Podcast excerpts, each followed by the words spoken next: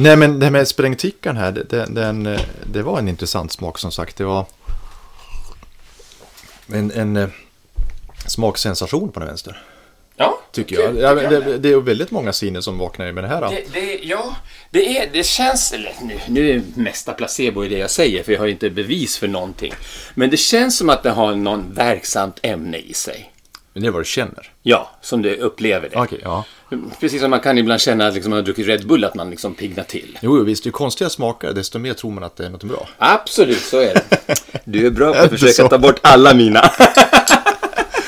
nej, nej, men eh, absolut. eh, Det här är ju nästan lite grann på det, det spåret vi kommer att prata om, tycker jag egentligen. Det här Själv? Ja, på något vis. Det, det är eh, högst subjektiva upplevelser. Jag kan tycka att det här, det här att, jag, jag kan aldrig på något vis sätta ord på vad jag smakar för någonting. Alltså, så att någon annan förstår. Nej, okej. Jag kan aldrig sätta ord på. Ingen kan någonsin ta reda på vad jag känner i den här smaken. Du skulle bli en dålig sommelier. Definitivt. Eh, ja, jag skulle kunna kanske förklara smaken, men smaken är ju högst subjektiv också för de flesta andra. Ja, ja, alla sinnesintryck. Ja, precis. Så att därför tycker jag det är spännande just med förhållande. Hur, hur mycket vi än ska granska vår hjärna Ja. eh, och titta efter vad som händer när man dricker den här sprängtickan. Alltså. Så, så ska vi-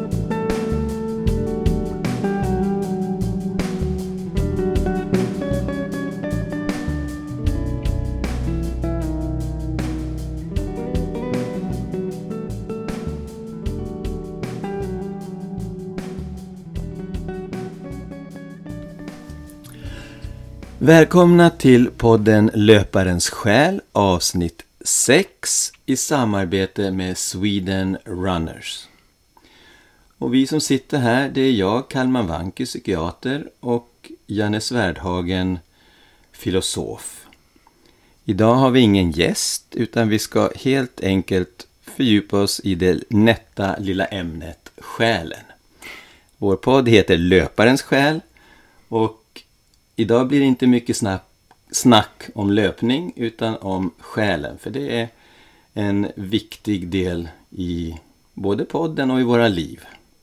Ja, fast det nog hänger ihop med löpning också. Jag tycker det nästan alla pratar om att löpning är bra för kropp och själ. Träning är bra för kropp och själ. Och, så att det, här, det är ett begrepp som man ska hinna kapp själen. Eller man kommer i synk med själen. Och löpningen kan göra det också. Jag, jag tycker ofta jag hör de begreppen.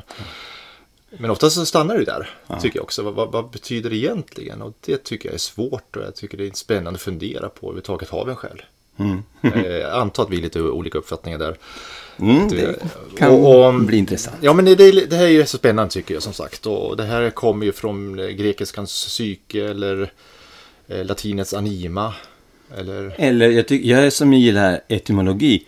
Jag tycker det är fantastiskt att vi har atmos i sanskrit som är den ursprungliga indiska ehm, dialekten eller skriv, skrivna språket. Och det är också det indoeuropeiska gemensamma. Atman. Atman, förlåt. Ja, Atman. precis. Och det blev, även i grekiska har vi även begreppet atmos. Mm, just det. Och eh, det är lite samma ursprung. Och det är, därav har vi fått det här ordet atom. Just det. Som eh, betyder odelbar. Mm. Det är liksom, vår själ är vår odelbara del av, av vår, vår vara. Ja, men det låter som att du, vår själ. Eller det- människans själ. Ja, precis. Det, det förutsätter att du har en. Ja, ja. Jag, jag upplever att man har en själ. Ehm, man kan diskutera om man har under årtusendena funderat väldigt, väldigt mycket på hur man delar in eller delar upp och hur man kategoriserar, definierar. Och det kommer man säkert fortsätta göra, så det finns väl ingen entydig svar på vad själen är. Eller hur, Janne? Nej, nej. Eh, själen används ju, inte minst i religionen, väldigt, väldigt mycket. Det vet vi om också. Det är ju en förutsättning för ett, ett, antingen att man får en själ som då väntar på en när man föds och sen så lämnar den och sen så kanske går i en annan kropp om man tror på själavandring och reinkarnation. Men såväl också att ett liv efter döden förutsätter ju någonstans en själ för kroppen. Vet vi om och det vet alla om att den på ett eller annat sätt eh, förruttnar ju eller försvinner eller, eller blir sämre allt eftersom. Ja, det där är en aspekt som jag tänkte fråga dig om, för att jag har aldrig riktigt förstått mig på. I den moderna, alltså västerländska religionen så delar man ju in människan i kropp, själ, men även ande. Och vad är, vad är det? Vad är det för skillnad? Vad tillför anden som inte själen har? Ja, jag tror att man någonstans, fast jag är inte helt säker på om det här med alltså anden finns ju också inom kristendomen som en tredje Ja. del i treenigheten med, med är Gud, Fader, alltså Fader, Son och Ande. Helig ande. Ja, precis. Och då menar de inte helige själ. Nej, utan det här är någonting som finns överallt. Alltså det, ja, det, man skulle någonstans kunna säga att det påminner om själen egentligen. Ja. Eh, och det är ju det som också blåses in, livet blåser in, alltså Guds livsanden blåses in i ett, ett liv. Som sen, så att det här finns några väldigt nära kopplingar mellan själ och ande, att det är nästan samma sak. Ja. Men jag är för dåligt insatt för att kunna svara på exakt på vad ja. det betyder. Men... Jag har aldrig blivit klok på det där. Nej, men å andra sidan så är det väl som vi ofta gör, vi använder många gånger samma begrepp, eller samma, olika ord för samma sak. Synonymer. Synonymer eh, och en ande eller en själ kan, skulle kunna innebära, beroende på vilket ben man står på, vilken tradition man kommer ifrån givetvis. Mm, precis. Men, men eh, det som jag tycker är spännande är ju just det här med fr- frågan om vi, om vi har en, en, en själ. Och, och många, som sagt, när man är ute och springer och sånt, då kan man ju någon gång ibland känna, ja men just nu, där, där liksom har jag fått som en insikt i att saker och ting är. Eh, Du har ju pratat om förut, man pratar om Runners High, ibland man känner att wow, nu förstått allt, allting bara Någonstans så känns det som att själen talar till en eller till och med så är man i synk med naturen och allting och sånt här. Och det här är ju väldigt spännande begrepp och väldigt spännande tankar. Eh, Att, att naturen är besjälad det finns ju också begrepp också. Men, men eh, tidiga filosofer menar ju att ja, men egentligen så var väl de enda som hade en själ var människorna och sen alla andra hade inte någon själ. Fast idag har vi gått ifrån det. Jo, precis. De tidiga filosoferna Ja. pratade om det. Och man försökte ju till och med ta reda på eh, den här själen, om den överhuvudtaget, om den fanns då, det, om, det, om det är någonting som finns inom oss så måste ju den eh, också vara någon, någon, väga någonting. Jag vet inte om du vet om att man kan ha försökt väga själen. Jo. Det är därför det här klassiska begreppet 21 gram. Man kom ju fram till att det vägde ungefär 21 gram. Och det gjorde man ju på början av 1800-talet. Det var ju en, en läkare, Dr. Duncan McDougall i, i USA som då utanför Boston som gjorde en studie på sex stycken personer. Och vägde dem precis i dödsögonblicket. Och där fick man då fram att när man dog så lämnade då själen, vill han påstå, eh, kroppen. För att eh, man kunde inte bevisa på annat vis att det var, det var en viktminskning med då, i, snitt 21 gram. Och att där, därför kom man fram till, att det, själen borde väga ungefär det differar mellan 14 till 42 gram. Sen gjorde man samma studie på, på hundar och där var det ingen skillnad. Okej, Och på det kände jag inte. Nej, och där slöt man sig då till att ja, men det, det måste ju vara så att då har inte djur själ. Helt enkelt. Men som sagt, det finns nyare tankar kring det också. Mm. Eh, det är säkert väldigt många djurägare som kan påstå att definitivt finns det en själ hos djuren. Just det. Men det där kom väl fram att det där var väl eh, något systematiskt fel i den där vägningen? Ja, man har ju aldrig återupprepat studien eller Nej. liknande av inte minst etiska skäl också. Att det sista man gör blir hängd i en våg eller liknande. Ja, sängen stod väl på en våg och liknande. Men man har ju aldrig gjort några liknande studier. Så att eh, Mhm.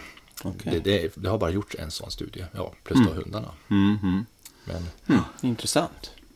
En annan sån här aspekt som jag tycker är, som vi var inne på, det var det här med anden. Själen kallas ju anden på, i många ord och det som också är intressant är att anden hänger ihop med andning. Och det gör den i väldigt många olika språk och väldigt många olika kulturer. Ehm, spirituell har med anden att göra. Eh, expire heter det på engelska, att eh, andas ut. Samma på latinet, samma på ungerskan. Eh, så att det finns väl något samband mellan andning, ande, att man så länge man andas så har man en ande i sig. På, på något sätt, att man är, är vid liv skulle jag förmoda. ja, jag kan tycka att bara utan att försöka gå för djupt i de här frågorna. Alltså när jag ser dig i ögonen, som jag gör just nu, så ser jag ju någonting mer än bara dina ögon. Jag ser att det är någonting där. Mm. Japp.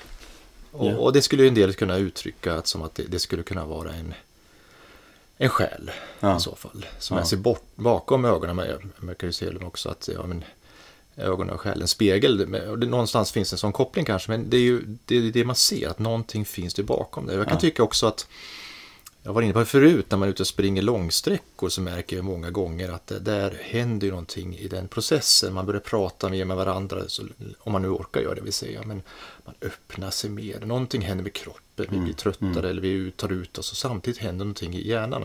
Och det här kan vi säkert förklara rent eh, fysiologiskt och biologiskt. Säkert. Vilket vi kommer in på säkert. men, men jag, jag vill ju hävda någonstans att vi, vi är väl mer än bara fysiologiska biologiska processer. Ja, Och det är där själen i så fall kommer in. det är där själen kommer in. Och det är väl den filosofiska, många filosofiska skolor som, som anknyter till det. Ja, absolut. Och och den, som är, den stora frågan har ju alltid varit den här frågan kring en någon sorts dualism. Är vi själ och kropp? Ja. Och det, det var ju Descartes på, som då är upplysningsfilosofen, cogito ergo sum, som ni alla har hört talas om, jag tänker, alltså existerar ju. Men han var ju också en, en dualist som menade att vi har en själ och vi har en kropp. Och det är två fundamentalt olika saker. Och det här har varit väldigt problematiskt för honom, för problemet är, ja men om det är någonting som inte är fysiskt, hur ska det kommunicera med det som är, eller vara i det som är det fysiska, vill säga? Och då har man precis upptäckt bland annat det här organet som heter tallkottkörteln som finns i främre delen av hjärnhalvan, eh, bakom pannloben förstår jag. Eh, Och man visste inte vad det var till för på den tiden och därför så trodde man att det var kommunikationskanalen mellan själ och kropp så att säga. Ja, Just det, han hade någon sån påstående. Ja, visst, men, men det Ja. följer ju ganska eh, rejält. För Ja. att man, man, om det, då kräver ju ändå en själ det, fysiska, visar det sig. Alltså Ja. det, ja. Och det fanns många andra problem och han ifrågasatts ganska mycket. Men idag är väl strikt ingen direkt någon... Eh, det finns inte några radikala eller fundamentala Tallkottkörtel eller fanatiker. Ja, precis, som dualister, utan nu tänker man lite annorlunda kring det här också. Att eh, kanske mer holistiskt synsätt, det är ett populärt begrepp. Ja. Ja, dualismen var det väl redan Sokrates tror jag som... Absolut, eller, precis. början. Platon skriver ju om det, Sok- Sokrates pratar om det, men det är Platon som skriver om det. Platon. Ja. Precis, och han menar ju egentligen, eh, nu går vi in djup på det, djupare in i filosofi, men han pratar om idévärlden. Mm. På samma sätt som alla, alla ting som har, de är bara dåliga kopior av, av eh, de idéerna som finns. Eh, Så var det samma sak med själen.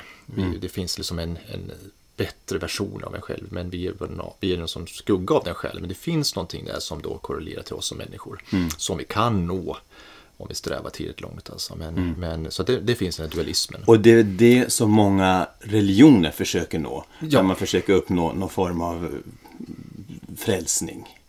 Ja, precis. Eller mognad i buddhismen. Eller... Ja, och det är, Platon är ju mer eller mindre någon sorts, det är en reinkarnationstanke där också. Att själen åter, den, den väntar på när man, för, man får en själ när man föds då. Och, och så är det med den kristna läran också. Att vi får en själ när vi föds. Men sen så förblir den oändlig. Så det är ganska ja, fast det, intressant. ja, men det är ju inte någon, det är ju ingen reinkarnationstanke. Nej, där, nej, det är nej. som då... Men det är, en, det är en förklaringsmodell som jag inte får ihop. Man får någonting från ingenstans som förblir evigt. Det är den kristna inställningen. Mm. Precis, det och, och det har man också diskuterat. Det gjorde man tidigt också i den filosofin och, och religionen, inte minst den katolska kristenheten diskuterade. Den var väldigt tätt kopplad till varandra. Det var ju också problemet med vilken själ är det jag har i himlen sen då? Om jag nu i efterlivet då har, har kvar min själ. Är det, är det min gamla kropp som jag får det? För det är inte bara själen som också återföds, även kroppen återföds någonstans. Men det är ju inte den kroppen som ligger i marken, utan det är ju någonting annat också. Och det var ju också en diskussion, ja men vilken kropp är det? Eller får man välja kropp? Och, och det, ju mer man gräver desto svårare blir det. Ja, ja, precis. Men jag tror att idag är, är själens och själsbegreppet viktigare för människor. Det, Jag vet inte hur du ser på det. Jo men alltså det pratas ju väldigt, väldigt mycket om... Själ låter lite högtidligt i mitt, i mitt tycke. Jag tycker att ordet psyke är ganska användbart. Dels är det väl också lite reduktionistiskt. Det är liksom bara i motsats till kroppen, en dualistisk synsätt. Men dels så pratar man ju också om alla möjliga sammanhang om psyket, eh, psykoterapi eller att man mår psykiskt dåligt eller eh, det, ordet själ är lite högtravande för mig så att jag, jag brukar använda, och det tror jag är vanligt att väldigt många associerar till det latinska ordet psyke. Och vi inom psykiatrin, vi har väl inget tredelat begrepp eller flerdelat begrepp, utan där har vi väl kropp och själ, soma och psyke, och det hänger ju ganska tätt ihop. Men tror jag nog att de flesta skulle säga att det är eh, sammankopplat på det viset att det är fysiologiska processer. Och det är här vi brukar diskutera lite grann. Jag hävdar ju att Gud finns i synapserna mellan nervcellerna. Och att vi människor, vår själ, likadant, finns i synapsen mellan nervcellerna i skallen, i hjärnan. Det är där det uppstår, det är där vi uppstår, det är där vi upplever, det är där vi förnimmer, det är där vi tänker, det är där vi är medvetna. Alla de här viktigare processerna som vi skulle kunna kalla själ finns där i synapsen. Och mm, det är inte helt omöjligt för mig att tänka, eller jag tycker att det är logiskt att tänka att kroppen genererar energi i olika form från att vi tar in luft, mat, eh, näring, bildar energi i form av ATP, vi springer bort en del av energin, en del energi blir elektrisk aktivitet och där någonstans så bildas den här elektriska aktiviteten i hjärnan och det är den som driver vår, som är vår själ. Ehm, jag tänker väldigt ofta att man med olika läkemedel kan, eller sjukdomar, kan framkalla och motverka sådana, vad ska vi kalla det för, överjordsliga upplevelser som vi har. När, man är sto- när man är manisk och man har storhetsvansinne så blir man väldigt ofta någonting i stil med att man är Jesus eller man är Gud eller man är allsmäktig eller man är eh, någonting utöver kroppen, utöver det jordiska. Och det kommer ju från hjärnans aktivitet som man med rätt medicin kan dämpa ner igen så man inte längre är Gud utan kanske bara är troende eller något annat. Ehm, så för mig är det tilltalande att tänka att det finns en fysiologisk grund, eller jag kan säga förklaring till de mesta av de psykologiska och om vi vill kalla det andliga, själsliga, eh, mentala processer i en fysiologisk grund där. Men det är ett reduktionistiskt sätt att se det som många filosofer inte håller med om säkert. Ja, fast det, det problematiken jag ser, eh, och det har vi någon gång tror jag varit inne lite kort på också, det är just om det nu är så att vi bara är en, någon sorts en, Kemisk kausal- process. kemisk process och vi bedrivs och vi påverkas av kausala händelser. Alltså någonting sker och därför så sker det här. Och ett sätt, det kan vara LSD-tripp som gör att vi får också en upplevelse. Men, men jag tänker överhuvudtaget, ja, men, då får vi en problematik i fråga eh, vad gäller just om den här friheten. Om det nu så vi bara hela tiden agerar på de här impulserna som kommer, som hjärnan, att vi, vi styrs. Alltså det människa eller maskin. Eh, Är vi bara maskiner? Eller är vi någonting mer? Det här att vi kan reflektera, att vi kan känna med andra varelser och även eh, alltså andra människor. Att vi kan se in i ögonen och, eller i samtalet, i löpningen så kan vi också känna samma sorg eller, eller glädje som en person ger uttryck för.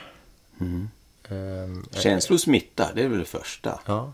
Att, och det gör de bara genom att man finns där så kan man känna av den andras sinnesstämning, känslostämning och, bli på, och blir påverkad av det. De som inte blir det, de kallar vi för psykopater. De har ju oförmåga att ta in andras känslor. Medan eh, den stora majoriteten påverkar ju varandra känslomässigt, oavsiktligt och känslomässigt och ofta undermedvetet dessutom. Men eh, Så alla de här känslorna jag, jag upplever när jag springer Låt oss säga att vi, vi i en tävling, oavsett hur långt det är, så det är otroligt mycket känslor med. in- Ja. Det tror jag, jag tror ingen, ja det kanske jag har helt fel i förresten, det är säkert en del som klarar, klarar att springa en tävling utan känslor eller nej, det tror jag väl är svårt. Jag tror att de flesta upplever saker. Ja, jag Absolut, tänker det. ja. Det är jakten eller rädslan Ja. att bli omsprungen eller att man ska misslyckas eller att man ska... Det kan allihop säkert förklaras med eh, kemiska processer, om än komplicerade sådana. De är säkert så sammansatta så på många olika plan, så många olika synapser igång så att det går inte att eh, analysera, dissekera eller förklara. Men jag tror att det kommer därifrån. Men däremot den här större frågan som du väckte nyss, det här om den fria viljan. Det är ju ett helt eget avsnitt och en helt egen filosofisk inriktning och jag vet inte något svar riktigt på det. Nej, vi kanske ska undvika, men, men det, det blir ju så. Om, vi, den- om vi bara är, reagerar på stimuli Ja. Ja. Så är vi ju inte annat än någon sorts maskiner. Vi, vi, på de, de programmeringar som görs eller de, de inmatningar som sker i våra system så Ja. reagerar vi. Ja, absolut. Det är väldigt tråkigt. Och det, då ser jag lite utrymme för en själv. Ja, det... Ja, nej men jag vet inte om det är tråkigt. Det är. Nej, jag ska inte påstå att de flesta av oss tycker nog inte att vi har så, ja, så tråkiga liv. eh, Utan, utan vi, vi tror, men vi tror kanske också att vi är de som bestämmer över våra egna liv också. Men det kanske vi inte gör då. De flesta vill ju tro det. Ja. Och de flesta vill ju sträva mot någon form av frihet, frihet att bestämma och frihet. Och sån frihet är också en filosofisk fråga. Finns den? Finns den inte? Eh, sån extrem frihet finns ju bara om du är helt ensam på en öde ö. När du verkligen kan bestämma allt över dig själv och inte styrs av andra eller annat. Men jag, först, jag får inte ihop det här riktigt Kalmar. För jag, jag tycker i ena sekunden så, så är du just väldigt reduktionistisk i din, din, din, förklaring. Samtidigt så tycker jag att jag hör att det finns en själ någonstans i det. Fast du, eller är det psyke eller är det atmanen vi pratar om för någonting? Psyke. Alltså, jag, jag tror ju att... Jag tror ju att... Jag ser inte motsättningen. Jag tror ju att kroppen genererar kemiska processer som vi uppfattar som känslor, medvetande, rationalitet som vi uppfattar eh, vara vår själ. Men de är alla uttryck för någon form av kemisk process. Mina tankar är en kemisk process. Mina känslor är kemiska processer. Så när vi springer där på löpspåret, så det är kemi, det tror jag. Mm, Folk brukar kalla oss ibland för endorfinister och andra nedsättande ord. Och något lite, någon liten grund finns det väl att det är inte nödvändigtvis endorfiner men, men olika kemiska processer som sker. Tror inte du det? Jo, Under det här loppet när vi upplever så mycket. ja. Jag, jag vill ju tro det. Ja, Ehm, och jag, jag vill ju tro att, att ehm, vi är någonting mer som sagt än bara ehm, offer för det som sker runt omkring oss och, och sånt. Men givetvis Ja. påverkas vi av det också. Att vi, vi, vi någonstans måste ju att vi har just en fri vilja ska vi inte gå in på som sagt. Men, men, eh, ehm, jag, jag, bara blotten att, blotta tanken på att vi pratar så väldigt mycket om själen. Mm. Ehm, Och eh, än en gång i löparsammanhang så pratas det ofta Mm. tycker jag om själen. Det, det, jag har, in, innan vårt samtal idag så googlar jag givetvis, vilket man gör också, se hur, och det är väldigt många som i sina bloggar och sina Mm. rapporter pratar om själ och, och liknande. Och, det vore så mycket tråkigare att prata om mjölksyra. ja, det är sant, precis. Det, det är bra. Men, men det är en jämförelse som jag tycker kan hålla. Vi producerar mjölksyra när vi springer och vi producerar en annan kemisk reaktion i skallen när vi springer. Fast det är, ena är mycket mer intressant och mycket mer komplext. Och det andra är rent, rent kemiskt. Och du då som, som inne, en själ, det är inte en personlighet. Ja, men vad är det som skil- skiljer? Alltså personlighet, eh, vi har olika utseenden på utsidan. Eh, men det är ju rent strukturellt. Och så är det väl på insidan också, tänker jag. Mm. Att eh, vi har säkert, eh, vi har personligheter, absolut.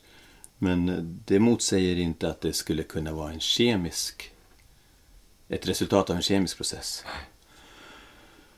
Eh, och sen kan man ju tycka att, att eh, mång, många vill ju ha det till att det finns någonting mer att sträva efter. Eh, jag vet inte vad det skulle vara. Alltså, än att försöka utveckla den här kemiska förmågan i, som vi kallar för själen. Precis som vi skulle kunna utveckla vår kroppsliga förmåga. Ehm, jag springer ju inte för att jag upplever att jag har något utomvärldsligt. Utan jag springer ju för att jag tycker att eh, jag har en diskussion med mig själv närmast. Um, det är ett ganska, en ny tanke som jag har när det gäller löpning. Att det är egentligen det som sker um, i skallen när jag springer. Att jag har, um, jag har ja, man rensar huvudet, men, men det är mer än så. Det är mer än att rensa huvudet. Man, man för någon form av dialog med sig själv där tankar kommer. Jag vet inte om du har tänkt på det, det är en liten avstickare. Men väldigt många kloka tankar kommer när man springer. Och väldigt ofta så försvinner de när man stannar upp. Jag, jag brukar försöka lägga det på minnet. Ja, men det där ska jag utveckla, det där ska jag läsa på om. Det där ska jag göra när jag kommer hem. Och det är nästan varenda gång jag är ute och springer. Men just det, så där hänger det ihop. Och så kommer jag hem. Hur sjutton var det jag tänkte? Känner du igen det? Det känner jag faktiskt igen, absolut. Precis det där och man tycker att det är en sån lysande idé och det här och, och, och man blir otroligt kreativ och det vet Ja. vi om. Alltså, och det är ju, eh, jag har känt precis det flera gånger och det är en lysande idé, det är en revolutionerande idé till och med. Till och med det. Jajamän, här kan jag leva på. Kanske kan jag få till att leva på löpningen om jag gör på det här viset. Ja. Och så sprack det någonstans. Det, jag känner precis igen det här. Ja. Men, men eh, den här, um, processen vi har i löpningen. Jag talade senast igår med en i telefon och just det här att det är så viktigt att första halvtimmen så går det åt att bara hantera de här jobbiga känslorna som man har när man sticker iväg. Som bekymrar en eller som trycker mm. ner, mm. tynger en liknande. Mm. Och sen andra halvtim då vänder det och sen så kommer man hem och så mår man så bra som mm. sagt. Det, är ju, mm. det här är ju en bearbetning av psyket givetvis och det vet vi om att det är endorfiner och liknande som eh, som sätter igång och det är mycket kemiskt som händer givetvis. Mm. Eh, men eh, visst är det definitivt roligare att prata om att det är den själsliga eh, process vi har att göra med. Mm.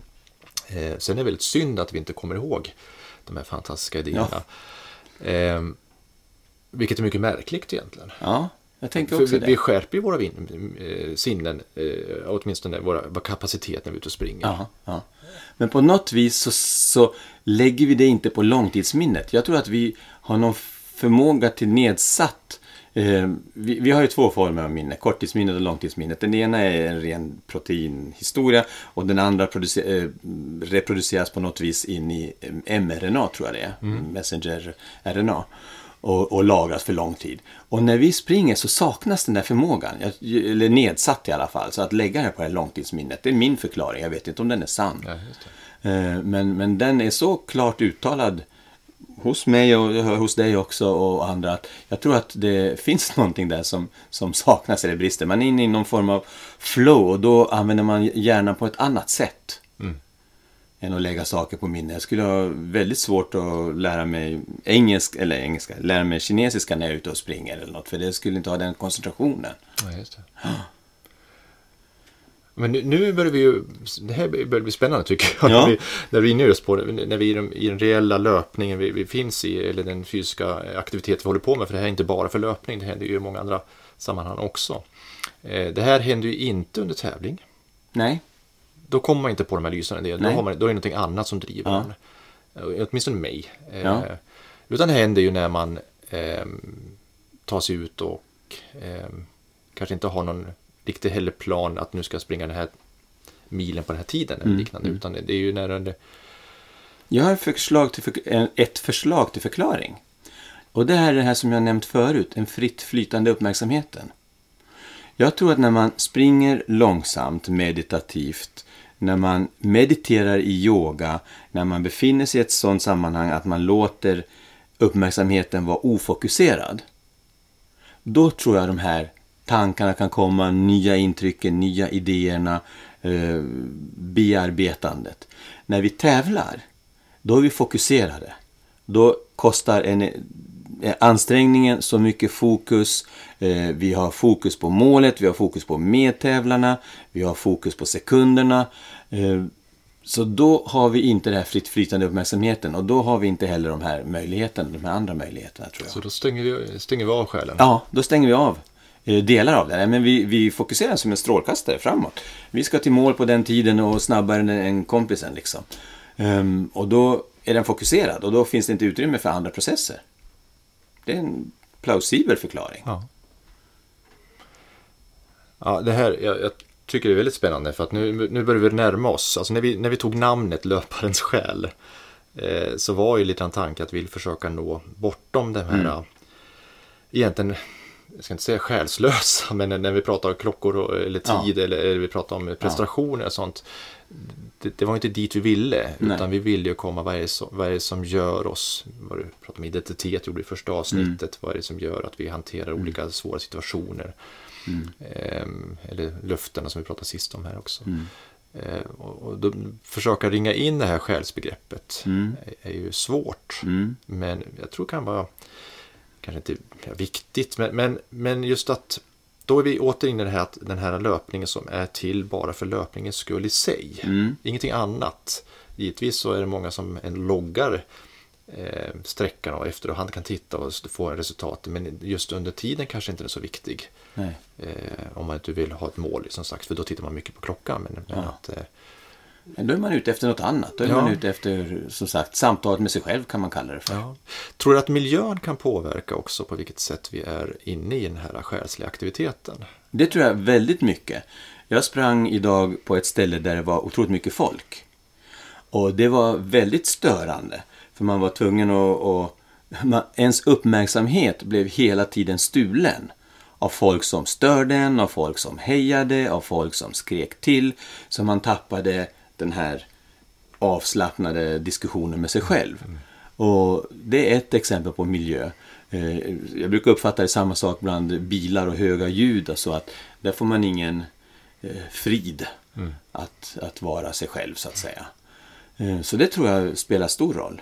Ehm, jag tror att naturen dessutom, oavsett vad man gör, om man är ute i naturen så tror jag att man också har en tendens att vara genetiskt programmerad till att bli mer avslappnad. Fågelsång, havsbrus, vind i trädkronorna. Det tror jag, det är inte en slump att vi använder det för att somna in till sådana ljud. Utan det är något som gör att vi kopplar ifrån den medvetna Men processen. det har det ju kommit forskning om senaste åren. Just att, eh, senaste året ska jag påstå. Att, det har just att, att vara i skogen är väldigt viktig för, för den mentala Jag älskar japanernas uttryck. Vet du vad de kallar det? Nej, Skogsbad. Ja just det. De använder ordet skogsbad. När de tar en promenad i skogen så har de tagit ett skogsbad. Det är så vackert. Ja, det var till och med i Japan man gjorde, så gjorde en studie på just det med att krama träd. Jag vet inte om du har hört den? Nej. Att det, det finns faktiskt en poäng med att krama träd. Inte bara det att man ska komma i kontakt med naturen. Utan tydligen var det en studie som visar att när man kramar trädet så tror trädet att det attackeras. Eh, och har en försvarsmekanism att den släpper ut någonting, eh, nu måste jag ta upp, kolla upp de här källorna så småningom, släpper ut någonting från, från eh, trädkronorna, alltså lövver, lövverket, som gör på något vis för att försöka skydda sig. Och det påverkar oss positivt, det som kommer över oss då. från träd. Eh, otroligt spännande forskning. var intressant. Ja, eh, och skulle det vara så att vi dessutom faktiskt matas i vissa fall då med ytterligare kemiska eh, komponenter. Som sagt, det här, vi får nog lägga upp det på Facebook-sidan när jag väl hittar källan till det hela. Men jag vet ju att träd kommunicerar väldigt mycket med feromoner och det var också ja, det ganska var ny troligt, ja, men det var nog feromoner helt enkelt. Ja, när du säger ja. det så har det varit ett väldigt eh, ett bekant ord tycker jag. Man har ju använt, eh, man har även försökt visa med hjälp av elektricitet, om man mäter elektrisk eh, konduktans i träd, att när ett träd blir eh, angripet så kommunicerar det både med sig självt, olika delar, och med andra med hjälp av elektrisk eh, ledningsförmåga. Ja, ja. Som man kan omvandla till ljud och det blir väldigt dramatiskt då om man ska spela in ett träd gråter för att man hugger ner det. Så att, eh, ja, jag sitter samtidigt här när vi pratar och så, så har jag faktiskt också en skärm framför mig här och i skogsbad det dyker upp i Finland och man gissar också på forskning just som vi pratade om att här finns det tydligen en poäng med att vara i skogen för det är feromoner, feromonerna som faller ut.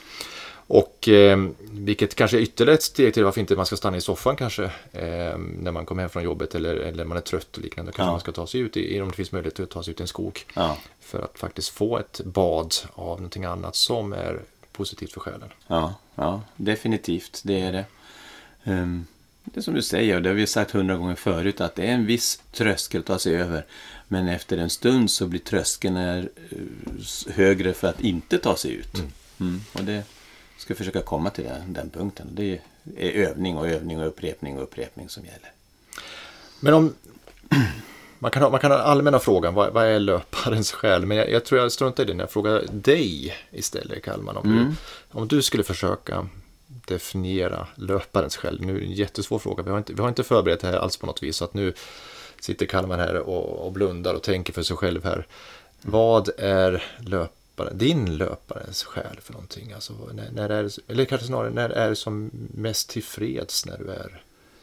Eller är det det det handlar om? Ja, Och jag frågar dig för att då har jag mer tid att tänka själv vad jag tycker Jag om kommer återgälda frågan. Jag har vid något tillfälle skrivit till dig i ett sånt stadium att jag verkade helt klart onykter, drogpåverkad och från mina sinnen. Jag beskrev det någon gång som att min yttersta uppfattning om löpning det är att bli levande, att vara livet självt. Ehm, jag skrev en parodi, eller inte parodi, vad heter det, parafrasi på eh, Oppenheimers eh, Bhagavad Gita-citat. Där han sa när han hade skapat atombomben att han hade blivit, I have become death, the creator of worlds. Och när jag springer så upplever jag motsatsen. Att jag är livet, den okuvliga. Jag är motsatsen, jag är den som skapar universa. Ja, jag minns det. Och det är nästan lite Ja, det där är hybris. hybris vet jag inte, men, men, men, men det är väldigt... Nej, men det, Mångbottnat. Ja, men lite grann, inte jag är Gud, men jag är ett, ett med allt och att jag har möjlighet Ja. att påverka. Jag, jag finns, och kanske en viktig pusselbit i hela kosmos. Ja, säga.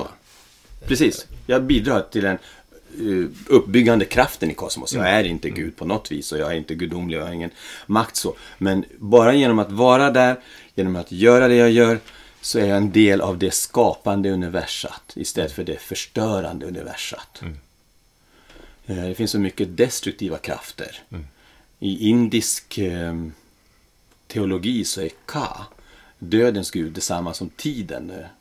Och tiden är ju nedbrytande, det är den som förstör allt med, med mycket tid. Och det är det som är synonymt med död. Så det, det är ytterligare en etymologisk sån här vinkling som jag tycker är väldigt tänkvärd. Och det måste finnas en motsats. Jag tror på dualism i mångt och mycket. Det måste finnas en motsats. Om, den, om döden finns, då måste också livet finnas. Ja, jag tänker just att ordet kaot finns ju också i den egyptiska, eh, eh, tidiga egyptiska eh, teorierna, fast då är det ett uttryck för själen. Så att här, eh, Wow. ja, så att här, här har vi lite efterarbete att göra och, och, och Okej. gå, gå ner i Mm. och fundera över de här olika, ja, ka och ba brukar man prata om där med olika, for- olika former av Mm. själsbegrepp i den egyptiska eh, teorierna, ska säga, det, är- det är väl också religion i viss mån. Så ett sammanfattning är att löparens själ är det som skapar något gott, som är skapande. Du då, Janne? Ja, jag, ibland så är det viktigt att komma i kontakt med själen tror jag. Och eh, det tror jag också är en konst att vi ibland glömmer bort det. Eh, Och jag- det, det tycker jag att jag kan få uttryck i, i löpningen. Och jag, vill, jag vill minnas ett tillfälle på något vis som i efterhand jag funderade mycket på när jag just var ute och sprang. Ingen längre sträcka utan jag kom till ett, eh, en skog och så helt plötsligt så bara så stannade jag bara där och så satte mig på en stubbe och så kom bara tårarna. Mm. Och jag visste inte varför. Det var liksom ingenting jag var ledsen över egentligen utan det var bara någonting och det var inte glädjetårar heller utan det var bara Befrielse? liksom Ja, någon sorts befrielse, kapitulation eller liknande för alltet på något vis. Eh, och jag vet inte om det var löpningen i sig som var orsak till det hela eller ifall det var eh, ett stadie i mitt liv. Jag kände bara att jag måste ta en paus eller liknande. Men, men eh, någonstans så kände jag att det här också är en del av, av, av det var en viktig del av, av mig då. Och, och se tillbaks på det tillfället som väldigt positivt. Där jag kände att det var, det var befriande. Mm. Och eh, det, det var en själslig aktivitet. Mm. Eh, men jag kan inte sätta fingret på vad, det, vad som hände för någonting. Men, eh, och det är ingen religiös upplevelse heller Nej. i den benämning man skulle säga utifrån. Utan det här var någonting annat. Och ibland har jag nästan inte kommit till tårarna andra gånger. eh, ut- Men, men däremot så har jag, har jag liksom känt att jag var nära den där stunden. Vad när, var när det jag för sprungit. känsla du hade? Någonstans bara eh, den- tiden stannade, tomhet. Tomhet, Eh, mm. Ja, och, och liksom bara ehm, kroppen sa till mig också, sluta spring. Mm. Sätt dig ner. Mm. Och, mm, jag vet inte. Mm. Och eh, nu, nu låter vi ju otroligt flummiga, eller Mm. jag låter väldigt flummig här. Men när jag, när jag har tänkt på löparens själ eh, så har jag ofta hamnat tillbaks till det tillfället. Som Mm. jag på något vis också, jag vet inte om jag vill uppleva det igen, men, men någonstans finns det med mig. Mm. För att det här är en del av mig som person. Och, och den tillfredsställelse man också känner ibland att kunna få, få springa och bara känna att man är alls ensam. Jag, jag känner igen den här tanken som du är inne på att vi, vi är vi är i något större sammanhang. Jag tror att det, det också skedde i det tillfället men jag, jag kan inte sätta ord på det ens. Är det någonting som många känner? Mm. Mm. Även i gemenskapen med andra löpare. Mm. När, man, när man springer och pratar, man, man berättar sina innersta eh, känslor och tankar och bekymmer och, och glädjeämnen och pratar om sina barn eller om man bröstnar för relation eller vad det är för någonting. Eh, det här är en del i det själsutbyte vi har i, i löpningen. Ja. Att vara en del av något större, oavsett om det är större gemenskap, det större upplevelse av natur och skog och universum eller vad det är. Men det då är man någonstans där så nära det går att komma min definition av själ, löparens själ. Mm. Och andra kanske skulle säga att det är religiösa eller sådana upplevelser. Men jag uppfattar det som att ehm, det är det mest beskrivande man kan ge, göra. Av löparens själ, av min själ. Mm. Det här blir svårt att hantera när man står på startlinjen där. Eh, och man brukar, ja men bara njut. Brukar man ofta säga också, Mm, njut mm. i de här övningstill- de tillfällena. Det är väldigt svårt att njuta då. Alltså. Ja, Eh, ja. Det kanske är en omöjlig kombination helt enkelt. Man står inför, Då är det så många saker som distraherar. Mm. Eh, Speakerröst som pratar högt, eh, mål som man ska prestera. Eh, oron inför den prestation man ska utföra. Det är väldigt många detaljer som distraherar. Mm. Och jag, jag tror också att den här upplevelsen som, som vi båda pratar om nu. Jag tror att den är något som väldigt många, kanske på olika sätt, känner igen och försöker åstadkomma med hjälp av till exempel löpning. Jag tror det går jättebra med andra metoder också, men ett sätt. Och jag tror också att det krävs att man kommer bortanför det här som vi brukar, ultralöpare brukar kalla för the dark place. Att man har varit där inne när man har skadat av sig väldigt mycket olika lager, psykologiska försvar, psykologiska mekanismer när man är sårbar, när man har blottat sitt inre. Jag tror man behöver komma dit någonstans för att kunna gå vidare bortom och, och uppfatta de här eh, själsligare aspekterna av, av löpningen till exempel. Ehm, För det är ju många, inte bara jag, som undrar varför springer vi sådana här extremlopp när det kostar så mycket i investering av, av kraft, tid, eh, mental investering. Och, och man befinner sig väldigt ofta i smärta, i, i the dark place. Eh, Och jag tror att det här möjligen är svaret på det. Att vi försöker komma förbi det där när vi kommer till den här Låter det bra om jag säger upplysta? ja, det, nivån. Ja, nej, men nej. den här, ehm, den här när man är ren. Ren är väl en bra, ett bra uttryck. När man är själsligen ren, försvarslös. Så skulle jag kunna beskriva. Då kan man få upplevelse, då får man belöningen för det jobb man har gjort, lagt ner. Jag tänkte på det här, eh, vi ska, eh, jag tänkte på den distraktionerna. Det, jag, var, jag var ju tennisledare på VM här på Backyard Ultra. Mm. Då sa jag till deltagarna så att eh, jag vill inte att vi ska ha någon musik som går och dundrar på när Nej. vi kommer in här varje varv. Och eh, är det okej med er så, så vill jag gärna att det är tyst. Och eh, det fick intrycket att de flesta tyckte det var väldigt bra. Mm. Och jag sa, är det så att ni vill ha musik så har ni säkert lurar och då kan ni ta det den vägen istället. Mm. Men jag tänkte att det kan vara skönt att ha en, en liksom lite vila när ni kommer in. Mm. Ofta ser man ju tävlingar så är det ju tvärtom. Ja. Det ska, det, vi ska matas med så sjukt mycket intryck så att vi liksom inte orkar med riktigt. Mm. Och högt ljud och allting så att liksom vi, vi, vi trycker bort tankarna. Mm. Och med det sagt betyder det inte att man inte kan ha någonting i lurarna, men då får man välja själv Mm. Mm. Men vi, ofta har vi inte ens val, valet att göra. Fick du uppfattningen att folk tyckte om det? Jag fick intrycket av att de deltagarna, för det var de jag talade till, Ja. det är som de som var med och tävlade, Ja, att eh, majoriteten, det var ingen som sa emot, men att de, de flesta lät, lät, blev glada. Ja. Vad roligt att höra. För jag tror att det hänger ihop så. Jag tror att vi har så mycket stimulans eh, när vi kommer in i ett målområde så att vi tappar fokus på det vi håller på med om vi ska springa ett ultralopp. Ett backyard som man ska förbi målområdet många, många gånger. Eh, då, då, då, det stör ens eh, prestation. Jag tycker det är kontraproduktivt men jag tänkte att det är nog inte alla som tänker så. Det är ju säkert högst individuellt också. Men, men eh, det kanske är lättare också när man kör ett lopp som är kortare. Alltså då är det bara en väldigt kort tid Ja, det handlar om. det är en annan men, sak. Men, men det handlar om väldigt många timmar så, Ja. så fixar man inte det till slut tror jag. Åtminstone inte jag. Men vi, Nej. vi kanske är för gamla. Nej, ja, fast jag tror det finns, jag tror det finns andra samband också. Jag brukar tänka på utförsslalom, utförsåkning. Den är kort, det är prestation och det är bara liksom jättesatsning. Och där är det det ställe där de har högst ljudvolym av alla, tror jag nästan. Med alla sina koskällor och speakerröst och sådär. Det är väldigt hög ljudvolym, men också väldigt kort insats. Så jag tror att det finns ett sånt samband också. Ja, precis. Men du, kan Mm. man... Eh, när vi gick in i samtalet så visste vi inte var det skulle landa riktigt. Och, eh, men du brukar alltid sammanfatta så bra. I alla religioner och kulturer så finns det någonting som vi vill kalla för själ med olika namn. En del delar upp det ytterligare undergrupper, medvetande, ande med mera. Eh, det finns en dualistisk tendens eller trend här i västvärlden där vi säger själ och kropp men som hänger ihop oavsett vilket organ det hänger ihop igenom så hänger det ihop och är beroende av varandra. Och ehm, vi använder det väldigt mycket utan att riktigt veta vad vi pratar om. Mm. Så skulle jag säga. Stärk dig psykiskt som någon slogan någonstans.